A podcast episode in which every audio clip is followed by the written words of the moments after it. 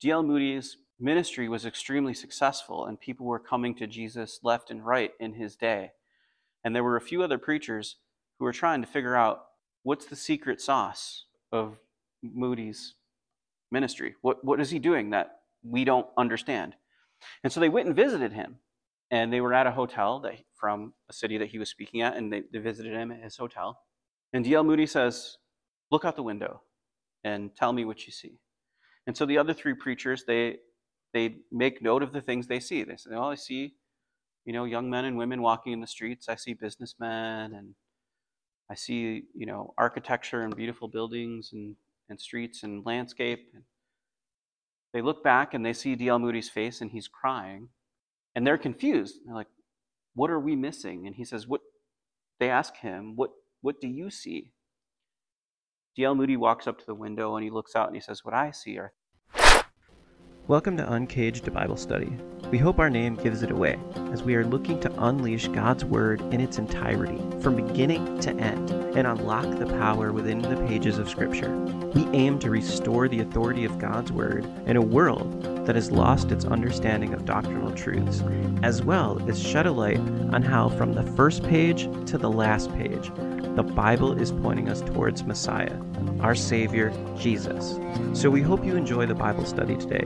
And if you did, follow us or share the podcast to help us spread the word around the globe. And if you leave us a five star review, that's a great way to let us know that you say amen and are impacted by what you've heard. So thank you for joining us on this journey.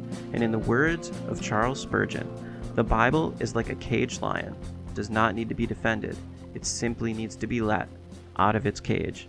Let's unlock the cage together.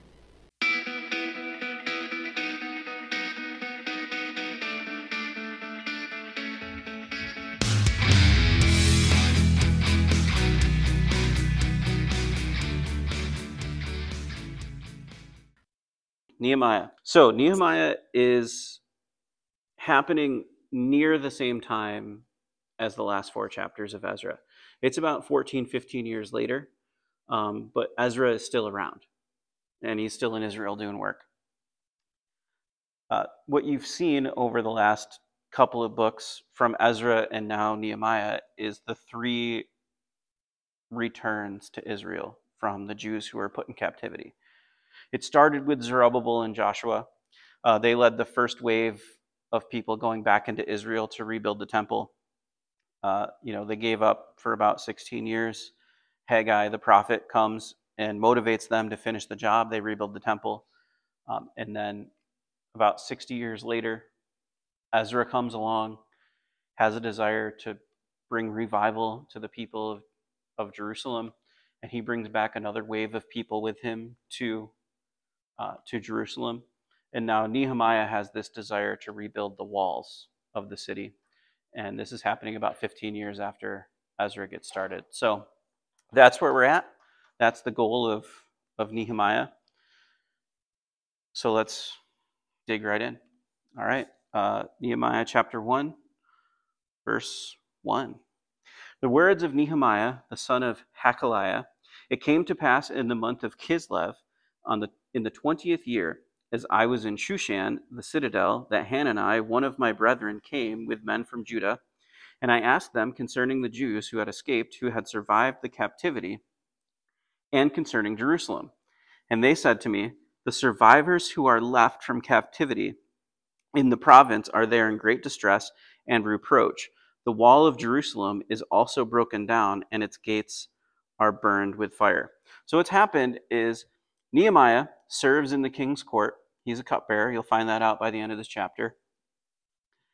But a friend of his who has been to Jerusalem is near him. And so he asks him the question, How's it going in Jerusalem? And his friend tells him, Poorly. It's not good. People are afraid. The walls are completely broken down. Um, they've been burned with fire. It's not good. everyone there is in great distress. And so verse 4 picks up Nehemiah's feelings about that. He says, So it was when I heard these words that I sat down and wept and mourned for many days. I was fasting and praying before the God of heaven. So when he hears this news, he begins fasting and praying and he's upset and concerned for his people. Now, here's the best part about Nehemiah is that Nehemiah is not in the ministry. He's a layperson. In fact, he has a job in the king's court. He's not like Ezra, who was in the priesthood and was a scribe and a rabbi. Nehemiah is kind of a regular, I wouldn't say a regular guy. He's probably pretty wealthy, being right hand man to the king. But he's not in the ministry. He's a layperson, and he's so so devastated by what is happening in Jerusalem that his reaction is to fast and pray for the people. And I said, verse 5, pray, I pray, Lord God of heaven, O great and awesome God, you who keep your covenant and mercy with those who love you and observe your commandments, please let your ear be attentive and your eyes open that you may hear the prayer of your servant, which I pray before you now, day and night, for the children of Israel, your servants, and confess the sins of the children of Israel, which we have sinned against you. Both my father's house and I have sinned. We have acted very corruptly against you, and have not kept the commandments, the statutes, nor the ordinances which you. Uh, which you commanded your servant Moses. Remember, I pray, the word that you commanded your servant Moses, saying, If you are unfaithful, I will scatter you among the nations. But if you return to me and keep my commandments and do them, though some of you are cast out to the farthest part of the heavens, yet I will gather them from there and bring them to the place which I have chosen as a dwelling for my name. Now these are your servants and your people, whom you have redeemed by your great power and by your strong hand. O Lord, I pray, please let your ear be attentive to the prayer of your servant and to the prayer of your servants who desire to fear your name, and let your servant prosper this day. I pray and grant his mercy in the sight of this man, for I was the king's cupbearer. So we get an introduction into who Nehemiah is. He's the king's cupbearer. He has a friend who lets him know about what's going on in Jerusalem.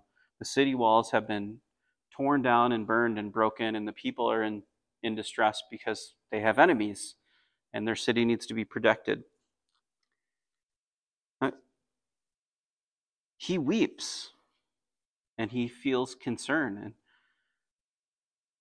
this is one of the things that I was thinking about when I read this and I, when I was preparing for this, right? he has this heart for these people and he fasts and prays. And now he's praying on behalf of the people in Jerusalem. He's not in Jerusalem. He hasn't he's he's never even been to Jerusalem. He was born under Babylonian captivity. But his heart, because of his love of God, is with the city of Jerusalem and the people there. And he prays and he confesses on their behalf and he seeks to be to minister to these people even from afar. And it reminds me of this story. There were a, a few different preachers in the same area as D.L. Moody. And D.L. Moody's ministry was extremely successful, and people were coming to Jesus left and right in his day. And there were a few other preachers who were trying to figure out what's the secret sauce of Moody's ministry? What, what is he doing that we don't understand? And so they went and visited him and they were at a hotel that from a city that he was speaking at, and they, they visited him at his hotel. And D.L. Moody says, "Look out the window, and tell me what you see." And so the other three preachers they they make note of the things they see. They say, "Oh, I see, you know, young men and women walking in the streets. I see businessmen, and I see, you know, architecture and beautiful buildings and and streets and landscape." And they look back and they see D.L. Moody's face, and he's crying and they're confused. They're like, what are we missing? And he says, what they ask him, what what do you see? D.L. Moody walks up to the window and he looks out and he says, What I see are thousands of people who are going to hell because they don't they haven't responded to the gospel. And that's the difference. His eyes were focused on the true need of the people, not on what they like about the city. And that was the secret sauce of his ministry. And Nehemiah similarly has this heart that just breaks for the people in Jerusalem. So we'll pick up in chapter 2. It said, It, it came to pass in the month of Nisan, in the 20th year of King Artaxerxes, when wine was before him, that I took the wine and gave it to the king. Now, because it tells us what month it is, we know that it's about four months later. So Nehemiah has been having this thing build in his heart for four months, and it's been bothering him. He's been praying about it, it's been bugging him. And it says, Now I had never been sad in, the pres- in, in his presence before. He's never been sad in the presence of the king before, even for these four months that he's been praying about what's been going on in Jerusalem. But today he's sad before King Artaxerxes. And therefore the king said to me, Why is your face sad, since you are not sick? This is nothing but sorrow of heart. So I became dreadfully afraid. Well, here's the thing Nehemiah is the cupbearer of the king. He's really close to the king. He's so close that his job is literally to taste the food and the wine before the king does, so that if Nehemiah dies, the king knows not to eat it. And so nobody cares for the king as much as Nehemiah because his life is also on the line. And he looks sad before the king, and this is not allowed. You're not allowed to be you're not allowed to influence the king negatively in his presence, or you could die. But he is he can't hide it. The distress in his heart for the people of Jerusalem is too heavy. And when the king sees it, he probably didn't even know he had a sad look on his face. But when the king sees it and mentions it, he becomes afraid because of the ramifications of what could happen to him. But as you'll see, Nehemiah's relationship that he's built with the king has been pretty good because of the witness that he had. I became dreadfully afraid and said to the king, May the king live forever, which is a good thing to say when you don't want to die. Why should my face not be sad when the city, the place of my father's tombs, lies waste and his gates are burned with fire? So he lays it out there. He doesn't hide, he doesn't beat around the bush. He just says, Look, king, Jerusalem is destroyed. How can I not be sad? This is where the place where my ancestors are buried. And so the king says to him, uh, What do you request? Well, that's, that's a big question. The king of the world, practically at this time, King Artaxerxes, ruler of Persia, says, What do you want? That's like an open door to get whatever you want. And he doesn't say Ferrari because they don't exist. He says, So I prayed to the God of heaven. So, first, his first response is before I talk, pray. That's a good principle. Before I respond, let me get on the same page as God. So before he speaks, he prays. And then I said to the king, If it pleases the king, and if your servant has found favor in your sight, I ask that you send me to Judah, to the city of my father's tombs, that I may rebuild it. Well, what an interesting request. A guy whose entire job is to eat food and drink wine so that the king doesn't die, now wants to be a contractor. Um, but the king asked him what he wanted, so he's going to get it. The king said to me, the queen also sitting beside him, How long will your journey be, and when will you return? So it pleased the king to send me, and I set him a time. Now, Nehemiah ended up being gone for 12 years. So I don't know if he told him that up front, if he knew that that was going to be the deal.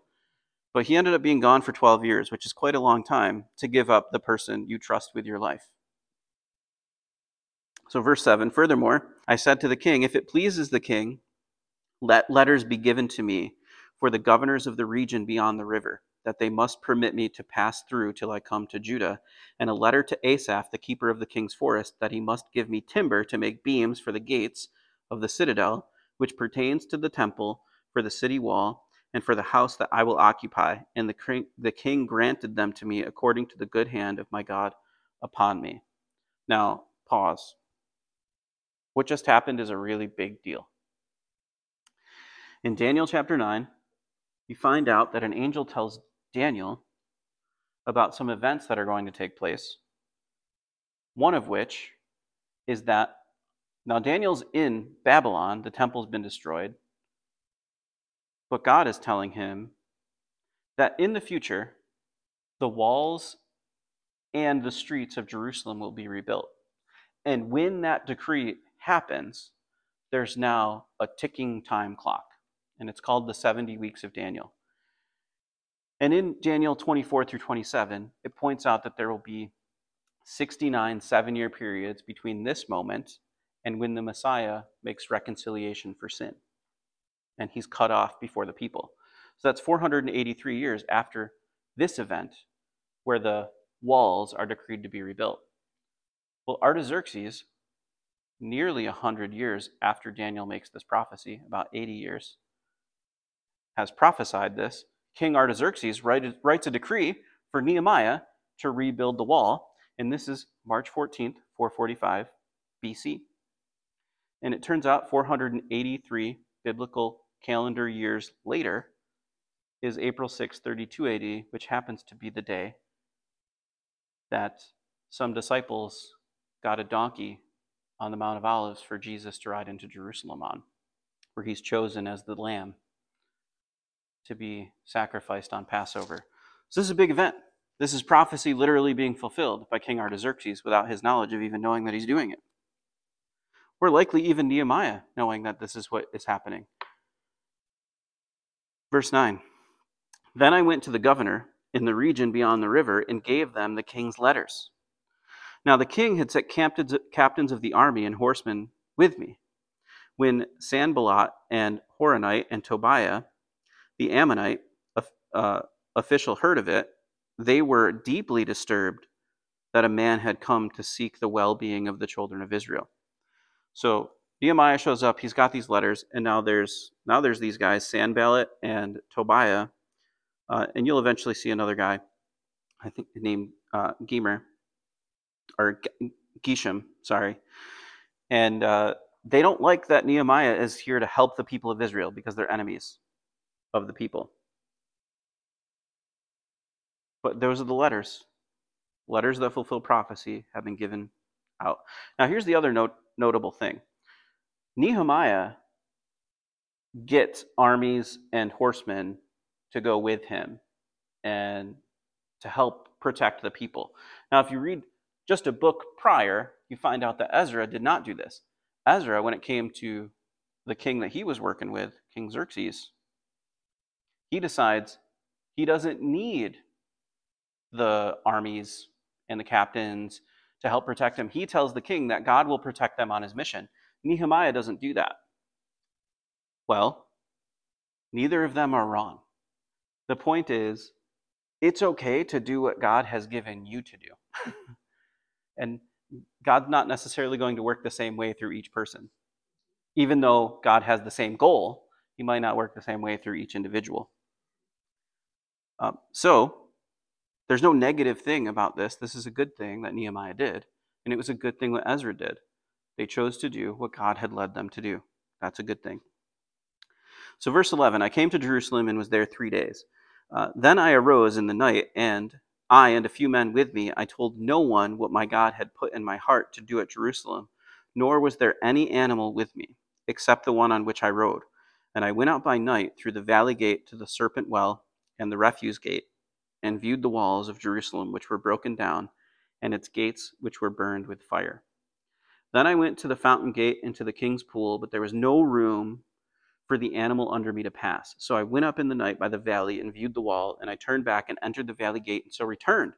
And the officials did not know where I had gone or what I had done. I had not yet told the Jews, the priests, the nobles, the officials, or others who did the work. Then I said to them, You are you see the distress that we are in, how Jerusalem lies waste and its gates are burned with fire. Come and let us build the wall of Jerusalem that we may no longer be a reproach.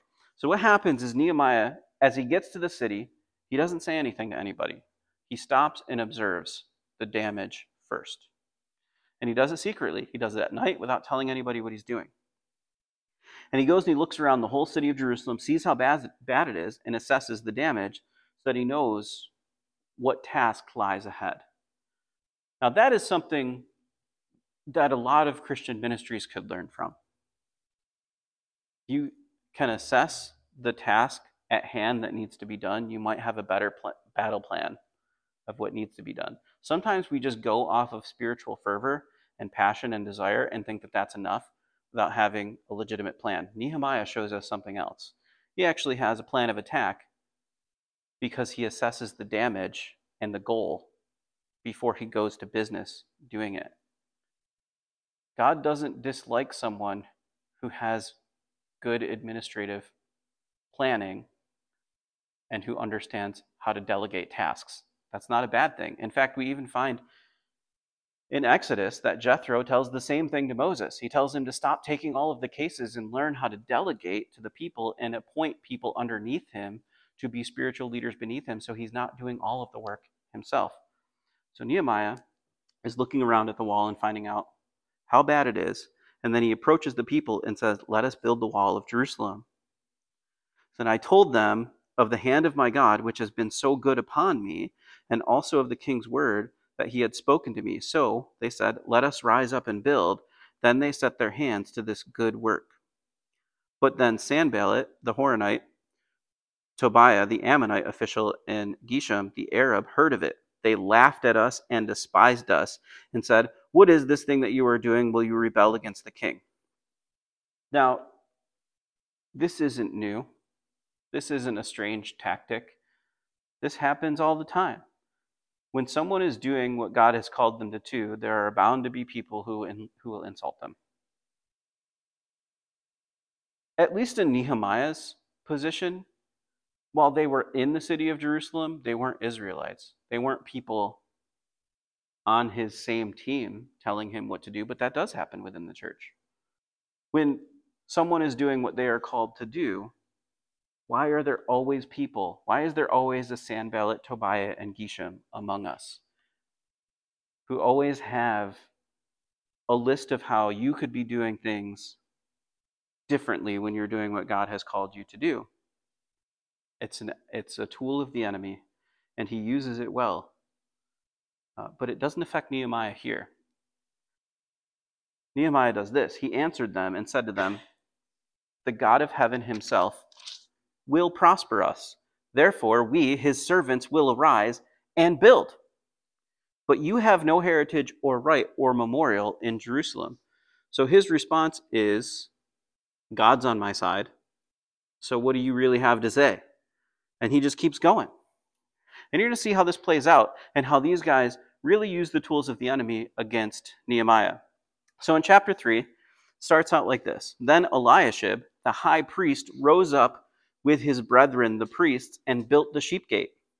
They consecrated it and hung its doors. They built as far as the tower of the hundred and consecrated it, then as far as the tower of Hananel. Next to Eliashib, the men of Jericho built and next to them, Zaccur, the son of Imri, built. And now the rest of this chapter is really a list of people and who was building next to them. But I wanted to point out the beginning because Eliashib, the high priest, so in in Jerusalem, there's no higher authority to the Jews than the high priest because their governors are now foreigners. So the people that they look to most for leadership is the high priest, and he didn't see himself as too valuable to get in on the work, to get his hands dirty as well. That's a good leadership tool. And that's a good thing to know. Now, the rest of this chapter is literally just who is working next to whom. So we'll skip over to chapter 4. I'm not saying don't read it, read it.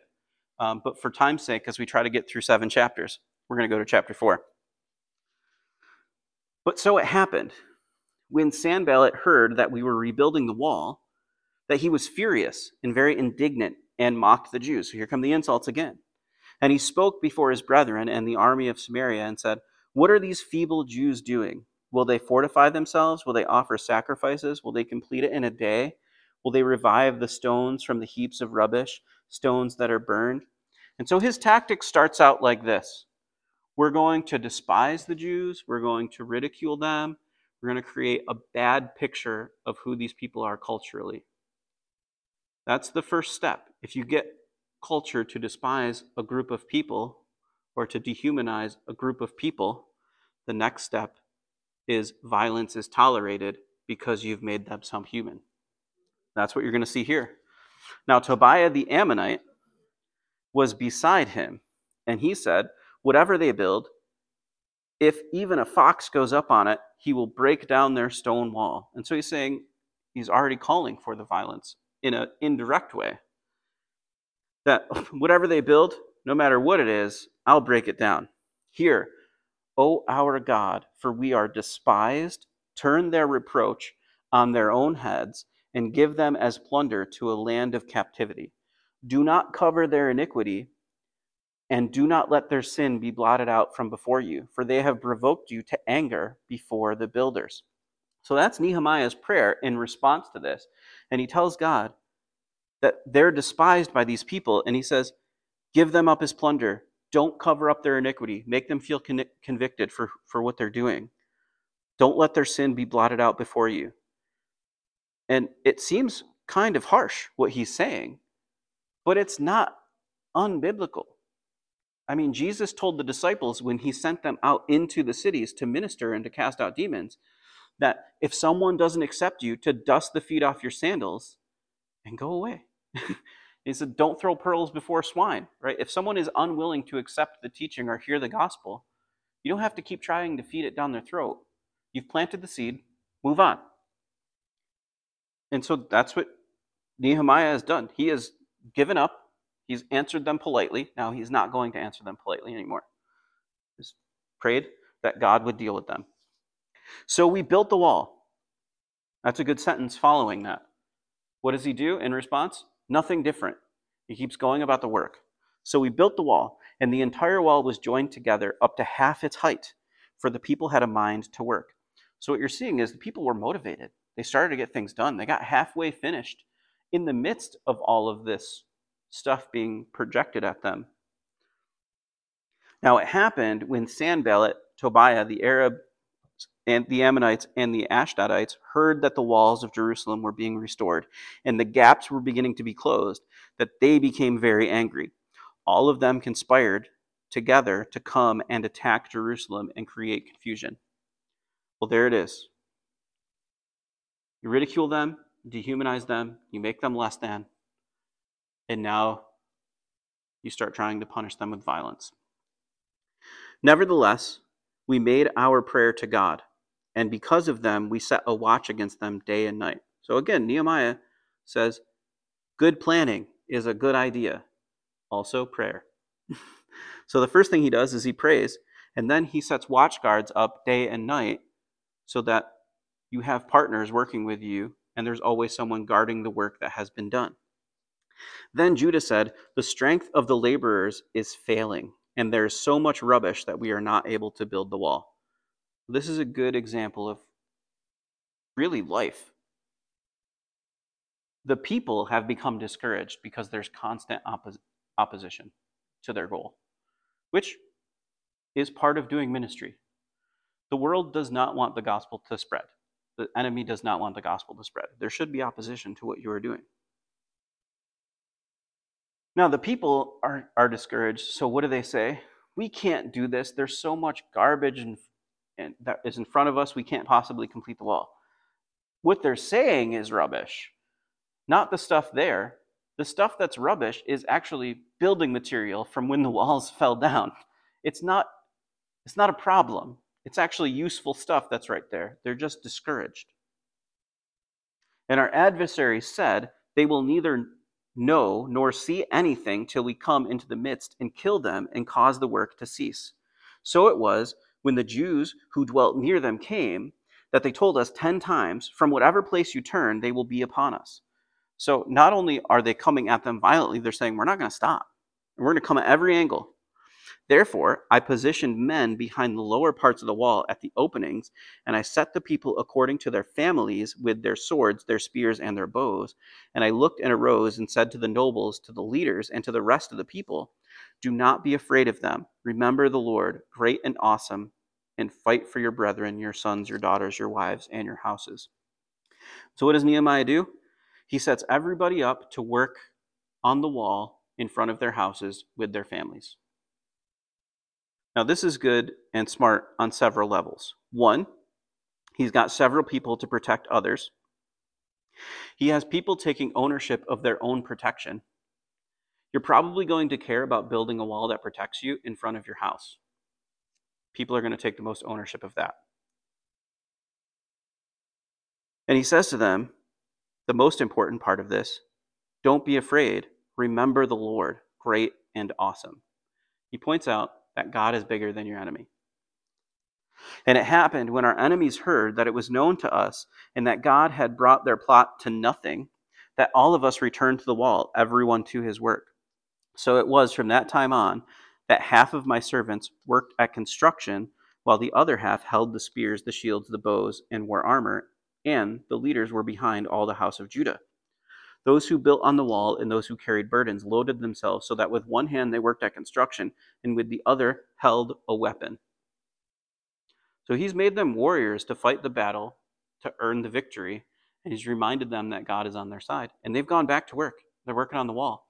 And they're willing to work with one hand in construction and the other to defend because Nehemiah has motivated them to do so and reminded them how great God is. Every one of the builders has his sword girded at his side as he built, and the one who sounded the trumpet was beside me. then I said to the nobles, the rulers, and the rest of the people, The work is great and extensive, and we are separated from one another on the wall. Whenever you hear the sound of the trumpet, rally to us there. Our God will fight for us. So we labored in the work, and half of the men held the spears from daybreak until the stars appeared. At the same time, I also said to the people, Let each man and his servant stay at night in Jerusalem, that they may be our guard by night, and a working party by day. So neither I, my brethren, my servants, nor the men of the guard who followed me took off our clothes, except that everyone took them off for washing. So they were so dedicated that they worked 24 7 and they worked in shifts so that someone was always at watch. Uh, and the only time they stopped working was to wash their clothes so that they could continue going and be clean as they were doing it. This is another important point in that do, doing the work when you recognize how great God is doesn't mean that you don't put sweat in. Just because God is great and will fight on your behalf doesn't mean you don't have a part in the battle. Uh, and these people did, and they worked hard. Chapter 5. There was a great outcry of the people and their wives against their Jewish brethren, for there were those who said, We, our sons, and our daughters are many Therefore, let us get grain that we may eat and live. There were also some who said, We have mortgaged our lands and vineyards and houses that we might buy because of the famine. There were also those who said, We have borrowed money from the king's tax on our lands and vineyards. Now, yet now our flesh is as flesh of our brethren, our children as their children, and indeed we are forcing our sons and daughters to be slaves, and some of our daughters have been brought into slavery. It is not in our power to redeem them, for other men have our lands and vineyards. So, what they're describing is the people who have governed the land have overtaxed them and caused so much interest on them that they've had to sell part of their land. And it's gotten so bad, they've even had to sell their children into slavery in order to not have nothing. And as much as they desire to redeem them and get them back from slavery, they can't. And their land has been taken from them, they have nothing left to sell. So Nehemiah's response is I became very angry when I heard their outcry and these words. After serious thought, I rebuked the nobles and rulers and said to them, Each of you is exacting usury or charging interest on your taxes from his brother. So I called a great assembly against them, and I said to them, According to our ability, we have redeemed our Jewish brethren who were sold to the nations. Now indeed, will you sell your brethren, or should they be sold to us? Then they were silenced and found nothing to say. And Nehemiah is pointing out that this is against the law for Jews, not necessarily against Persian law. This is against Levitical law. This is against the law of Moses. You're not supposed to create interest on fellow Jews. If you're handing out a loan, you can't put interest on it unless it's to a foreigner. But they're breaking the law. This is reminiscent of Jesus in the temple when he creates a whip of cords and he turns over tables and whips cords. Because what they were doing at the temple was telling people that the sacrifices they brought to the temple were blemished. And so they said, Don't worry, we have approved animals for sacrifice for sale here at the temple that have already been approved by the priests. You can buy them, but they upcharge them to make extra money for the temple treasury. And that's what Jesus got upset about, the same thing that Nehemiah is getting upset about here. Also, the same thing that people were upset about by Jews who became tax collectors in the New Testament. This is why they were looked down on so much. So then I said, What are you doing? What you are doing is not good. Should you not walk in the fear of our God because of the reproach of the nations, our enemies? I also, with my brethren and my servants, am lending them money and grain. Please let us stop this usury or this extra interest on tax or loan. Restore now to them, even this day, their lands, their vineyards, their olive groves, and their houses, also a hundredth of the money and the grain, the new wine and the oil that you have charged them. So they said, We will restore it, and we will require nothing from them. We will do as you say. That's bold. Nehemiah stood up to them, told them what was going on, and the people were restored to what they had gotten. this is pretty amazing stuff. So then I called the priests, and I required an oath from them that they would do according to this promise. Then I shook out the fold of my garment and said, uh, So may God shake out each man from his house and from his property who does not perform this promise. Even thus, he may be shaken out and emptied. And all the assembly said, Amen, and praised the Lord. Then the people did according to this promise. So, what you see is Nehemiah giving a visual aid for them. He shakes out his garments, takes his tunic and shakes it up. And as the dust hits the ground and the stuff hits the ground, he said, May that happen to you if you don't keep your promise in restoring the goods to the people. Now, verse 14 Moreover, from the time that I was appointed to be their governor in the land of Judah from the 20th year until the 32nd year of King Artaxerxes, 12 years, neither I nor my brothers ate the governor's provisions, but the former governors who were before me laid burdens on the people and took from them bread and wine, besides 40 shekels of silver. Yes, even their servants bore rule over the people, but I did not do so because of the fear of God. Indeed, I also continued the work on this wall, and we did not buy any land. All of my servants were gathered there for work, and ate at my table were 150 Jews and rulers, besides those who came to us from the nations around us. Now, that which was prepared daily was one ox and six choice sheep, also fowl prepared for me, and once every 10 days an abundance of all kinds of wine. Yet, in spite of this, I did not demand the governor's provisions, because of the bondage was heavy on this people. Remember me, my God, for for good according to all that I have done for this people. So he's saying is, God, please remember me for how I treated my fellow Jews. Because what Nehemiah did, as he took over and he was promoted, he became the governor of this area, is he didn't do what the others did. He didn't treat them the same way. He didn't cause extra taxation or cause interest. He didn't take anything from them. Also, he didn't take any extra from the king for his job. And while he was doing that, and ruling over the people and being their governor, he didn't stop working on the wall. He kept doing everything he was meant to do. And so God, he says to God, Can you please remember all that I did? Because that's pretty good stuff. And uh, I think that's okay. If you've, if you've done something worth note for God's service, the person to ask to remember that is Him. If you ask everyone else to remember that on your behalf, that's prideful. If you say, Look how good I am in front of the people, but if you're asking God to remember what you've done, that's different. Chapter 6. Now it happened when Sanballat, Tobiah, Geshem the Arab, and the rest of our enemies heard that I had rebuilt the wall, that there were no breaks left in it, though at the time I had not hung the doors and the gates. Then Sanballat and Geshem sent to me, saying, Come, let us meet together among the villages in the plain of Ono. But they thought to do me harm. So I sent messengers to them saying, I am doing a great work so that I cannot come down. Why should the work cease while I leave it and go down to you? So these same guys who are trying to cause all kinds of trouble the whole time, uh, now the walls are built and completed, and now they're trying to get uh, Nehemiah off by himself with them. And he says, No, I'm not going to waste time. My job is not to deal with you. My job is to finish the work of the wall. I'm not going to stop. But they sent me this message four times, and I answered them in the same manner. So, five times, he said, No. then Sanballat sent his servant to me as before. The fifth time, with an open letter in his hand, in it was written, It is reported among the nations, and Geshem says, that you and the Jews plan to rebel. Therefore, according to these rumors, you are rebuilding the wall, that you may be their king, and you have also appointed prophets to proclaim concerning you at Jerusalem, saying, There is a king in Judah. Now these matters will be reported to the king. So come together, therefore, and consult, and let us consult together. So now we've seen two more tactics of the enemy. The first one is they try to get Nehemiah to compromise. As though God's law and plan isn't rigid. So they try to get him to compromise to culture. And he says, No, I'm not going to do that. I'm going to continue the work that God has given me to do. And when that doesn't work, they spread rumors about Nehemiah and they make up lies about him. And his response is this I sent to him saying, No such things as you say are being done, but you invent them in your own heart. And he calls them out on his garbage.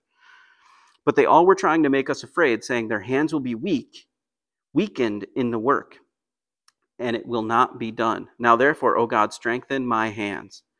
Afterward, I came to the house of Shemaiah, the son of Delaiah, the son of Mehetabel, who was a secret informer, and he said, Let us meet together in the house of God within the temple, and let us close the doors of the temple, for they are coming to kill you. Indeed, at night they will come to kill you. And I said, Should such a man as I flee? And who is there, such as I, who would go into the temple to save his life? I will not go in. Then I perceived that God had not sent him at all but that he pronounced this prophecy against me because Tobiah and Sanballat had hired him. For this reason he was hired, that I should be afraid and act that way in sin, so that they might have cause for an evil report, that they might reproach me. So now we see another tactic the twisting of prophets, the twisting of God's word. Sanballat, Tobiah, and Geshem hire a false prophet to speak falsely to Nehemiah to try to trick him into going into the temple so they could kill him. And he figures it out that this wasn't from God because his relationship with God was close enough to recognize and to sniff the lies out when it was clearly not true. And so he doesn't fall for it. And he says, My God, remember Tobiah and Sanballat according to these their works, and the prophetess Noadiah and the rest of these of the prophets who would have made me afraid. So the wall was finished on the 25th day of Elul in 52 days. And it happened when all our enemies heard of it and all the nation around us saw these things, they were very disheartened in their own eyes, for they perceived that this work was done by our God. Also, in those days, the nobles of Judah sent many letters to Tobiah, and the letters of Tobiah came to them.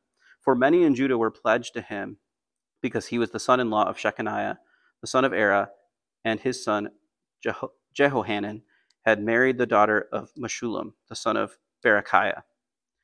Also, they reported the good, his good deeds before me and reported my words to him. Tobiah sent letters to frighten me. Chapter 7. Then it was, when the wall was built, that I had hung the doors, when the gatekeepers, the singers, and the Levites had been appointed, that I gave the charge of Jerusalem to my brother Hananiah, and Hananiah, the leader of the citadel. For he was a faithful man, feared God more than many. And I said to them, Do not let the gates of Jerusalem be opened until the sun is hot, and while they stand guard, let them shut and bar the doors and appoint guards from among the inhabitants of Jerusalem, one at his watch station, another in front of his own house. And so he's he's going back to his job his prior job back to the king, and he's putting someone in charge and delegating because he knows who he can count on spiritually. And he puts them in place and he gives them instruction of how to keep Jerusalem safe.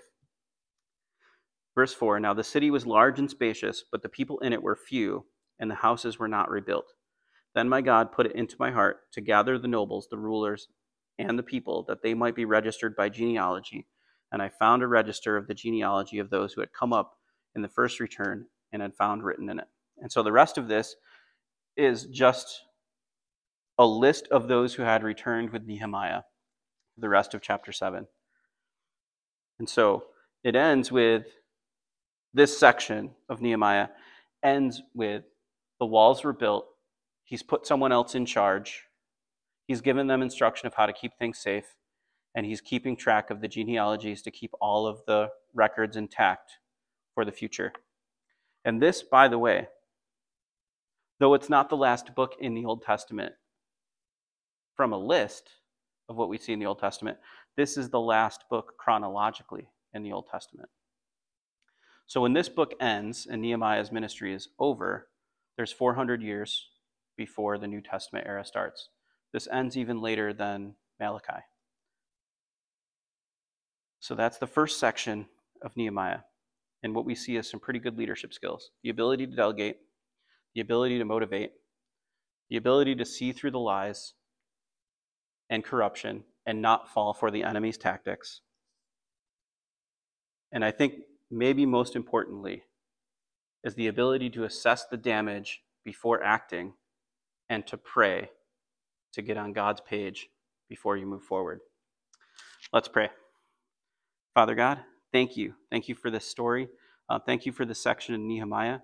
Help us to learn the lessons from Nehemiah's spiritual leadership so that we can be better in our own ministries. God, we pray this in your name. In Jesus' name, amen.